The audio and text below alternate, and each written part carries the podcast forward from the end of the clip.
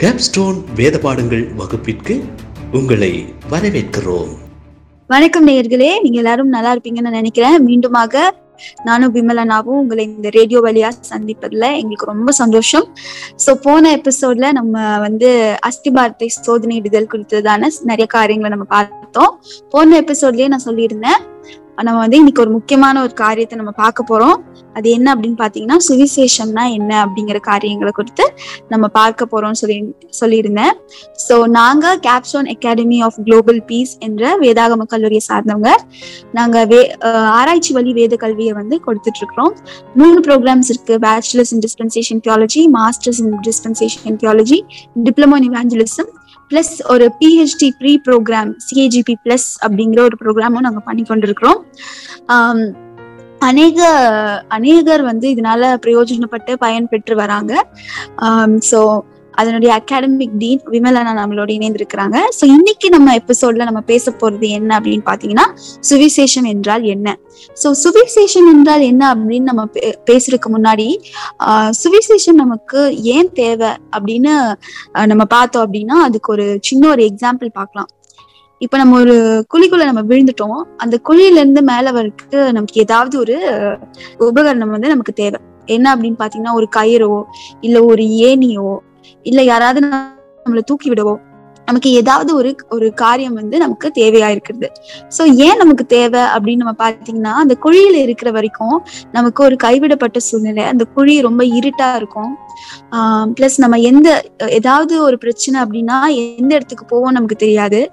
அப்புறம் அந்த குழி வந்து நமக்கு ஒரு கம்ஃபர்டபுளான ஒரு வாழ்க்கையை நமக்கு அமைத்து கொடுக்காது. அதனாலதான் நம்ம வந்து அந்த குழியிலிருந்து மேல வர முயற்சி பண்றோம். ஒரு கைவிடப்பட்ட நிலைக்கு நம்ம வந்து தள்ளப்படுகிறோம். சோ அதனாலதான் அந்த குழியில இருந்து மேல வர நம்ம முயற்சி செய்கிறோம். சோ அதே போலதான் ஆதாம் ஏவால் பாவம் செய்த பிறகு நம்ம என்ன ஆயிட்டோம் இதே மாதிரி ஒரு குழிக்குள்ள நம்ம விழுந்துட்டோம். கைவிடப்பட்ட நிலைமைக்கு நம்ம தள்ளப்பட்டுட்டோம். சோ அதனால நமக்கு ஒரு கயரோ ஒரு ஏணியோ இல்ல நம்மளை தூக்க யாரோவோ நமக்கு தேவை. சோ அதுதான் சுவிசேஷம். சோ நமக்கு சுவிசேஷம்னா என்ன? காஸ்பிள் காஸ்பிள் அப்படின்னாலே வந்து குட் நியூஸ் அப்படின்னு சொல்லுவாங்க. சோ அந்த சுவிசேஷம் கைவிடப்பட்ட நிலைமையில இருக்கிற பாவிகளாகிய நமக்கு இந்த சுவிசேஷம் ரொம்ப ரொம்ப முக்கியமானது சோ இந்த சுவிசேஷம் என்றால் என்ன அப்படிங்கிறது குறித்து தான் விமலா நான் வந்து நம்ம முன்னாடி பேச போறாங்க. தேங்க்யூ ஜமீமா ஆண்டவரும் ரட்சகருமாகிய இயேசு கிறிஸ்து நாமத்தினாலே மீண்டுமாய் ஒரு முறை உங்கள் மத்தியில் வந்து தேவனுடைய வார்த்தையை பகிர்ந்து கொள்ளவும் ஆவிக்குரிய வாழ்க்கைக்கு இன்னும் அதிகமான காரியங்களை நாம் கற்றுக்கொள்ளவும் இந்த வாய்ப்பை கொடுத்த தேவாதி தேவனை நான் தோத்திருக்கிறேன். மீண்டுமாய் உங்கள் அனைவரையும் நான் வரவேற்கிறேன். ஆஹ் மிக அழகான ஒரு முகப்புரையை பார்த்தோம் நம்ம இன்னைக்கு. நம்முடைய வாழ்க்கைக்கு சுவிசேஷம் ஏன் தேவை? சுவிசேஷம் என்றால் என்ன என்பதை நாம் அடுத்து பார்க்கலாம். பட் ஜெனிமா சொன்னது போல சுவிசேஷம் நம்முடைய வாழ்க்கைக்கு ஏன் ஒரு தேவையாக இருக்கின்றது? இது வந்து ஒரு முக்கியமான ஒரு கேள்வி நம்ம வைக்க வேண்டும். அநேக சபைகள்ல அநேக நேரங்கள்ல வந்து சுவிசேஷத்தை நம்ம போய் பிரசங்கிக்கணும். சுவிசேஷத்தை நாம் சென்று பிறருக்கு சொல்ல வேண்டும் என்கின்ற ஒரு வாஞ்சையை ஏற்படுத்துகின்றார்கள். ஆனால் ஏன் ஒருவருக்கு சுவிசேஷம் தேவை என்கின்ற ஒரு நீடு ஆங்கிலத்துல சொல்வார்களா ஒரு நீடு ஒரு தேவையை உண்டாக்கவில்லை என்றால் சுவிசேஷத்தின் பலனை அங்கு அவர்களால் ருசி பார்க்க முடியாது. ஆஹ் ஒரு எடுத்துக்காட்டுக்கு சொல்லுவோம் என்றால் நீங்கள் நன்றான ஒரு சைவ சாப்பாட்டை நன்றாக சாப்பிட்டு விட்டீர்கள் நல்லா ஒரு கூட்டு பொரியல் அவியல் அஹ் இந்த மாதிரி எல்லாம் வச்சு சாம்பார் அதற்கு அப்புறம் காரை குழம்பு அஹ் ரசம் தயிர் என்று ஒரு ஒரு மிகப்பெரிய ஒரு ஆஹ், நல்ல ஒரு சைவ சாப்பாட்டை சாப்பிட்டு விட்டீர்கள் வயிறு முட்டை சாப்பிட்டு விட்டீர்கள். அடுத்த ஒரு பத்து நிமிடத்திலே நீங்கள் கை கழுவி வந்து பத்து நிமிடத்திலேயே நான் சுட சுட உங்களுக்கு ஒரு அஹ், மட்டன் பிரியாணியை உங்கள் முன்னால் கொண்டு வந்து வைத்தால் உங்களால் சாப்பிட முடியுமா? சாப்பிடவே முடியாது. ஏனென்றால் நம்முடைய வயிறு ஃபுல்லா இருக்கு. நம்மால் அதற்கு மேல சாப்பிடவே முடியாது. நமக்கு அது மேல ஒரு ஈர்ப்பும் வராது. ஏனென்றால் நம்முடைய நமக்கு பசி இல்லை. நமக்கு அதன் மேல் ஒரு ஈர்ப்பு அந்த நேரத்திற்கு இல்லை. அதே பிரியாணியை ஒரு இரண்டு மூன்று மணி நேரம் கழித்து உங்கள் முன்னால் கொண்டு வந்தால் உங்களால் கண்டிப்பாக சாப்பிட முடியும். அப்படிதான் நம்முடைய வாழ்க்கையில் ஒரு தேவை அந்த இடத்தில் இல்லை என்றால் நமக்கு அதனுடைய அதை நாம் முழுமையமாக ருசி பார்க்க முடியாது முழுமையமாக நம்முடைய அனுபவத்திற்குள்ளாக கொண்டு வர முடியாது. அப்பொழுது சுவிசேஷம் யாருக்கு தேவை? பாவியானவர்களுக்கு சுவிசேஷம் தேவை. அதனால்தான் வேதம் நமக்கு மிக தெளிவாக சொல்லுகிறது எல்லோரும் தேவ மகிமையற்று பாவிகளா இருக்கிறோம். அப்ப பாவியான நம் அனைவருக்குமே சுவிசேஷம் தேவை. ஆனால் இதில் ஒரு முக்கிய கவனம் நாம் எதற்கு செலுத்த வேண்டும் என்றால் ஒரு தனி மனிதன் அவனை பாவி என்று அவன் உணரவில்லை என்றால் அவனால் சுவிசேஷத்தின் முழு சாராம்சத்தை புரிந்து கொள்ளவே முடியாது. தேவன் மனித குலத்திற்காக செய்த மகத்தான காரியத்தை அவனால் ருசி பார்க்கவே முடியாது. தேவன் மனித குலத்திற்காக தன்னுடைய இருதயத்தையே காண்பித்த அந்த செயலை நாம் சுவிசேஷம் என்று சொல்கின்றோமே அந்த செயலை ஒரு தனி மனிதனால் புரிந்து கொள்ளவும் முடியாது அதை ருசி பார்க்கவும் முடியாது. அதை அவன் ருசி பார்க்காமல் எப்படி அவன் பிறருக்கு போய் எடுத்து சொல்ல முடியும்? நான் முன்னாடியே சொன்ன மாதிரி ஒரு நல்ல ஒரு ஒரு மட்டன் பிரியாணி நீங்க சாப்பிட்டுட்டீங்க ஒரு கடையில சாப்பிட்டுட்டீங்கன்னா நீங்க நாளை பின்பு உங்களுடைய நண்பர்கள் மத்தியிலோ எங்க போனாலும் அந்த கடையில அந்த மட்டன் பிரியாணி ரொம்ப டேஸ்டா இருந்தது மிகவும் சுவையாக இருந்தது என்று நான் சொல்லுகிறோம்ல. அந்த மாதிரி எப்ப நம்ம சொல்லுவோம்? அதை ருசி பார்த்து நம்முடைய பசியை நம்முடைய தேவையை அது தீர்த்து நம்முடைய மனதளவில் நாம் மிக ரம்மியமாக அதை நினைக்கும் பொழுது நாம் ஒரு திருப்தி அடைந்த ஒரு நிலையை எட்டும் பொழுது நாம் பிறருக்கு அதை சொல்ல ஆரம்பிக்கிறோம். அந்த ஒரு அனுபவம் உங்களுக்கு சுவிசேஷத்தில் வந்திருக்கிறதா? எனது முதல் கேள்வி. அப்படிப்பட்டதான ஒரு அனுபவத்தை நீங்கள் பெற்றிருக்கிறீர்களா? அப்படிப்பட்டதான அனுபவத்துக்குள்ளாக நீங்கள் சுவிசேஷத்தின் மூலமாக செல்லவில்லை என்றால் நீங்கள் முற்றிலுமாக உங்களை பாவி என்று உணரவில்லை என்பது அதற்கு முதற்படியாகும். அப்ப எப்பொழுது ஒரு மனிதன் தன்னை பாவி என்று உணர முடியும்? தேவனுக்கு நேராக அவன் தன்னை பார்க்கும் பொழுது தேவன் எப்படி மகா பரிசுத்தராக இருக்கின்றார்? தேவனுடைய வார்த்தைகளுக்கு முன்பாக தன்னை தராசில் ஒரு மனிதன் நிறுத்துகின்ற பொழுது தேவன் தன்னுடைய பரிசுத்தத்தில் எப்படியாக இருக்கின்றார்? அந்த தேவன் தான் நம்மை சிருஷ்டித்திருக்கிறார். அவரை போலதான் நம்மை சிருஷ்டித்திருக்கிறார். அப்படி என்றால் நாமும் பாவத்திற்கு முன்பாக பரிசுத்தவான்களாய் தான் இருந்தோம். ஆதாம் ஒரு பரிசுத்த சிருஷ்டியாக சிருஷ்டிக்கப்பட்டவன். ஏவாள் ஒரு பரிசுத்த சிருஷ்டியாக சிருஷ்டிக்கப்பட்டவன். அந்த ஸ்தானத்திலிருந்து பாவத்தின் மூலமாக நாம் தள்ளப்பட்டு இன்று நாம் பாவியா இருக்கின்றோம். அப்பொழுது தேவனுடைய வார்த்தையை வைத்து தேவனுக்கு எதிர்பார்க்கும் பரிசுத்தத்தை தேவன் இருக்கும் பரிசுத்தத்தை நாம் ஏறெடுத்து பார்ப்போம் என்றால் நாம் எப்படிப்பட்டதான ஒரு பாவமான பள்ளத்தில் வசித்துக் கொண்டிருக்கிறோம் என்பது தெரியும். ஆதலால் தான் நான் மீண்டும் சொல்வது நீ எப்பொழுதுமே சொல்லுவது வேத வாக்கியங்களை நாம் வாசிக்கும் பொழுது அது நம்முடைய இருதயத்தில் ஒரு உணர்வை கொண்டு வரவில்லை என்றால் நம்முடைய பாவத்தை அது சுட்டி காண்பிக்கவில்லை என்றால் நாம் மறுத்து போன இருதயமுடையவர்களாகவே இருக்கிறோம். அதனால் எந்த ஒரு காரியமும் வாய்க்காது நம்முடைய வாழ்க்கையில. அப்போ தேவனுடைய இருத தேவனுடைய வார்த்தைகள் நம்முடைய இருதயத்துல வந்து ஒரு கிரியை செய்ய வேண்டும் என்றால் நாம் அதற்கு ஒரு உணர்வுள்ள இருதயத்தை வைத்திருக்க வேண்டும். நாம் பாவி என்கின்ற உணர்வு ஒரு மனிதனுக்கு இல்லை என்றால் அதன் பிறகு நமக்கு சுவிசேஷமும் அதனுடைய சாராம்சமும் தேவைப்படாது. அதன் அதற்கு பிறகு வருகின்ற ரட்சிப்பின் அனுபவம் நம்மால் எட்ட முடியாது. நீங்க நன்றாக யோசித்து பாருங்க. ஒரு தவறை நீங்கள் ஒரு முறை செய்திருக்கலாம். முதல் முறை பயந்திருப்போம் அஞ்சி இருப்போம் கை நடுங்கி இருக்கும் நாம் வேர்த்திருப்போம் ஒரு தயக்கம் இருக்கும் நம்முடைய கண்கள் எல்லாம் விரிந்திருக்கும் அந்த தவறை முதன் முதலில் நாம் செய்யும் பொழுது. பிறகு அதை யாருமே நமக்கு சுட்டி காண்பிக்கவில்லை என்று நாம் இரண்டாவது முறையாக நாம் அந்த தவறை செய்கிறோம். அப்பொழுது இந்த படபடப்பு எல்லாம் சற்று குறைந்திருக்கும். மூன்றாவது முறை இன்னும் குறைந்திருக்கும். நான்காவது முறை குறையும்.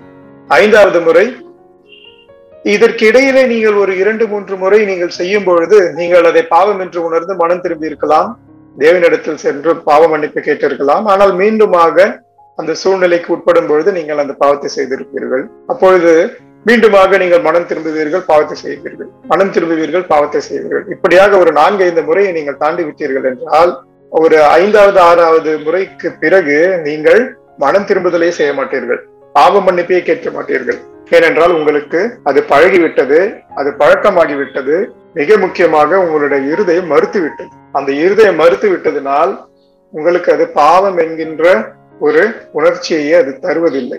அது பாவம் என்கின்ற உணர்ச்சியை தராததினால் உங்களுக்கு மனம் திரும்புதலே வருவதில்லை. மனம் திரும்புதல் வராததினால் உங்களால் தேவனுடைய அனாதி தீர்மானத்தையும் அவருடைய திட்டத்தையுமே புரிந்து கொள்ள முடியாமல் போகின்றது. பாவம் என்று நாம் எப்பொழுது உணர்கிறோமோ அப்பொழுதுதான் நாம் பாவத்திற்கு ஆக்கினியை பார்த்து பயப்படுவோம். நமக்கு பாவம் என்கின்ற உணர்ச்சியே வரவில்லை என்றால் பாவத்தின் விளைவு மரணம் என்கின்ற பயம் எப்படி நம்முடைய வாழ்க்கையில் வரும்? இந்த மனித மரணம் ஒரு சாராம்சமாக இருந்தாலும் நித்திய மரணம் என்பதையும் வேதம் நமக்கு குறிக்கிறது.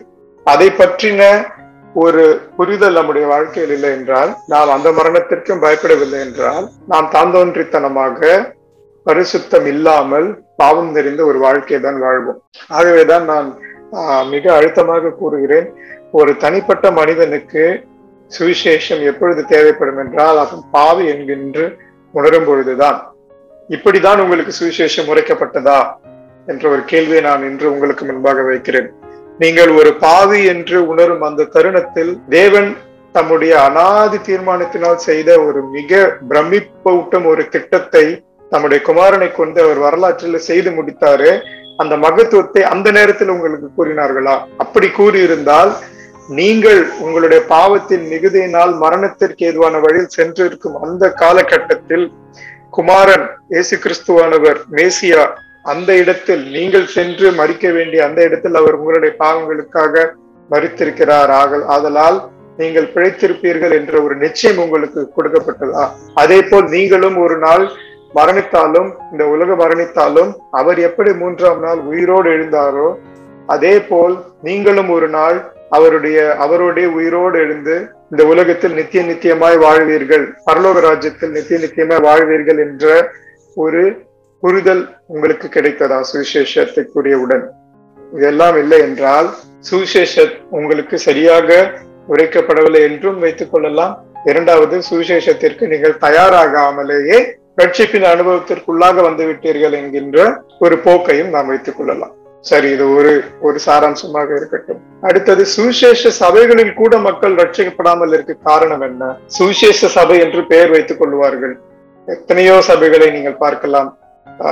பெத்தேல் சுவிசேஷ திருச்சபை என்று பல பெயர்களில் நாம் திருச்சபைகளை பார்க்கிறோம். சுவிசேஷ திருச்சபை சுவிசேஷ திருச்சபை என்று முடியும். அங்கெல்லாம் ஏன் அந்த பெயரை வைத்திருக்கிறார்கள்? ஏனென்றால் அவர்கள் பிரஜாதிகள் மத்தியில் ஊழியம் செய்து சுவிசேஷத்தை உரைத்து அந்த சுவிசேஷத்தின் மூலமாய் சபைக்குள்ளாக கொண்டு வரப்பட்ட மக்களாகவே அவர்கள் இருப்பதினால் ஒரு காரியம். இன்னொரு காரியம் இந்த திருச்சபை சுவிசேஷத்தை எப்பொழுதுமே உரைத்துக் கொண்டிருக்கும். புதியதாக வருகின்ற எல்லா ஆத்மாவுக்குமே சுவிசேஷத்தை உரைக்கக்கூடிய சுவிசேஷத்தை அஸ்திபாரமாக கொண்டு இயங்கக்கூடிய சபை என்கின்றதான பொருள். ஆனால் அந்த சபைகளிலேயே நாம் இன்று அநேக காரியங்களை பார்க்கிறோம். அநேகர் அந்த திருச்சபைக்கு வருகிறவர்களுக்கு சுவிசேஷம் என்றால் என்ன என்கின்ற அஸ்திபாரம் சரியாக போடப்படவில்லை.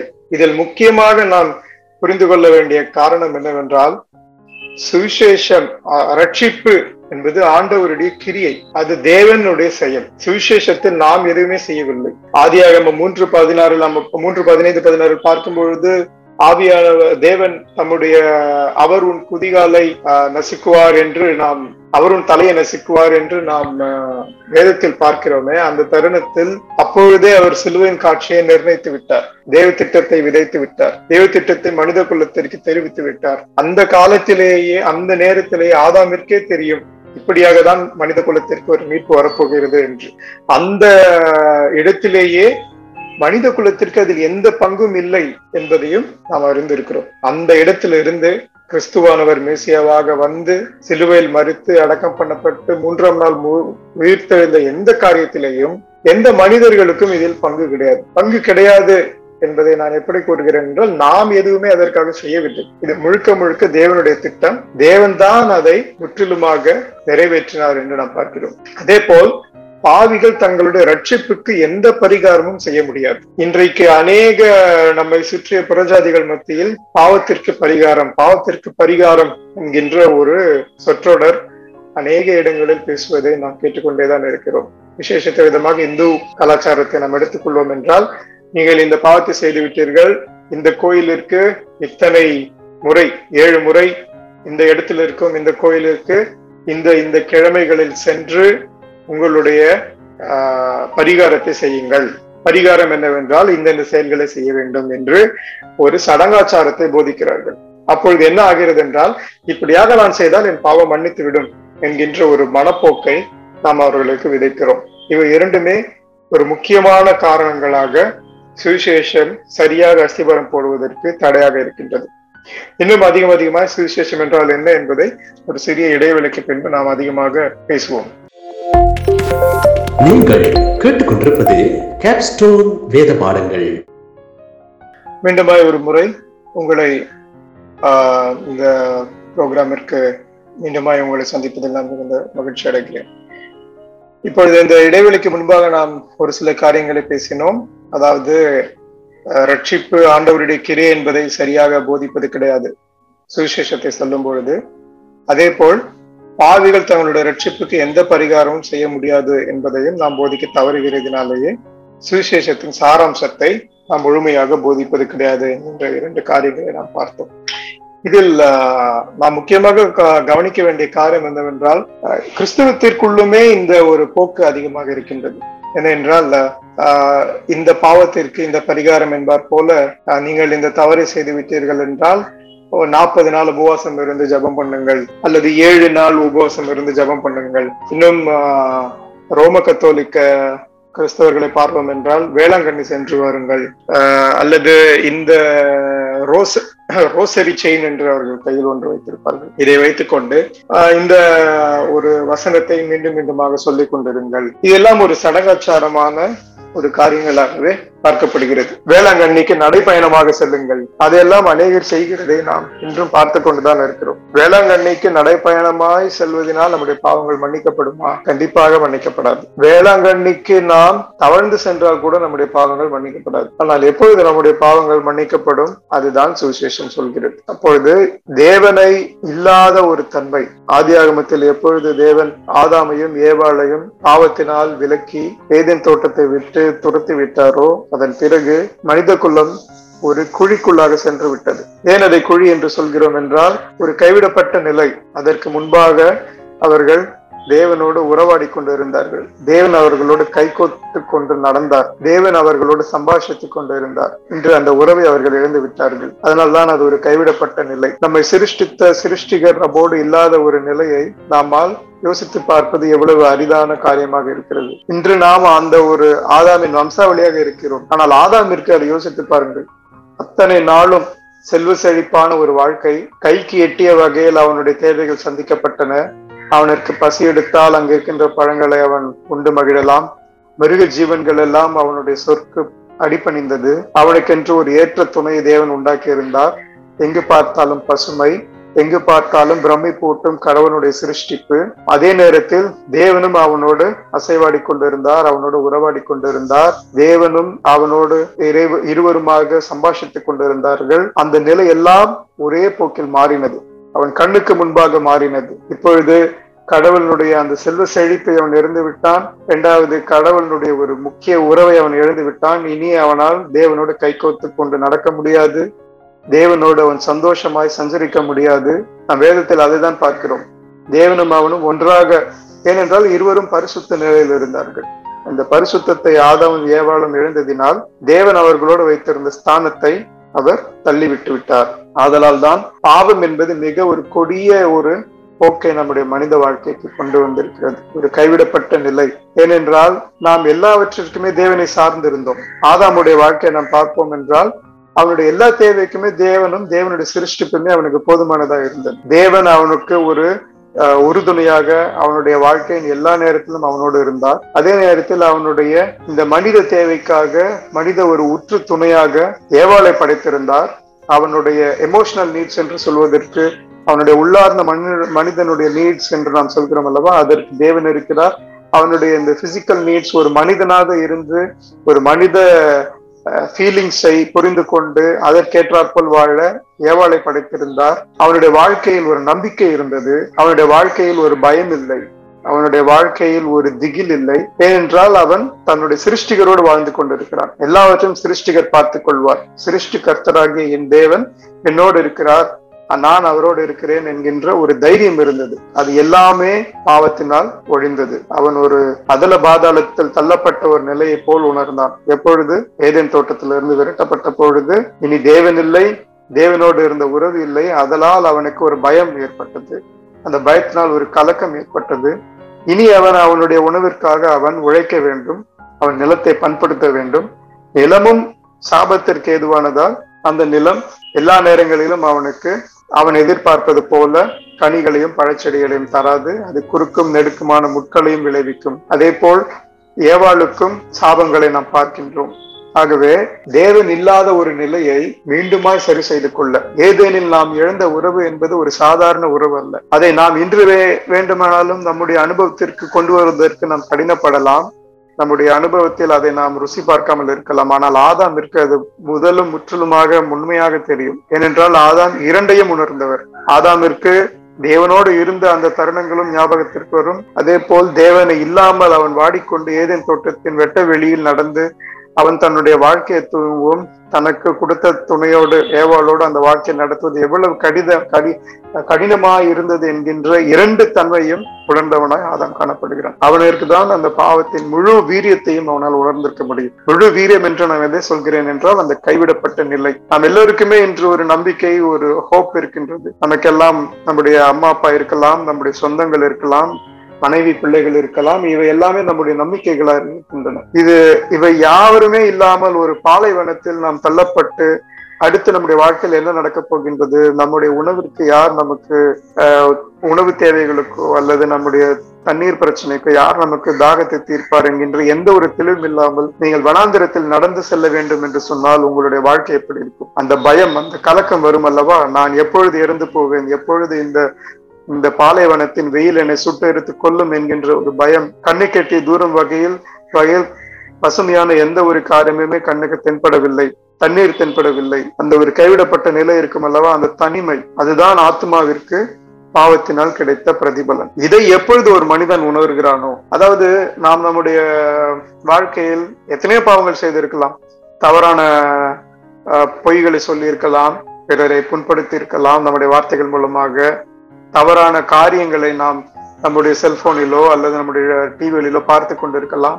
நம்முடைய இருதயத்தில் வேசித்தனம் இருக்கலாம். நாம் பிறரை கொல்ல வேண்டும் என்கின்ற சிந்தை வந்திருக்கலாம். ஒரு சில நேரங்களில் நாம் மிருகங்களை கூட கொடூரமாக நடத்தி இருக்கலாம் ஒரு சில மனிதர்களை நாம் அவர்களுடைய இருதயம் கிழிந்து தொங்கும் அளவிற்கு வார்த்தைகளை பிரயோகித்திருக்கலாம். இவையெல்லாம் பாவத்தின் பிரதிபலன்.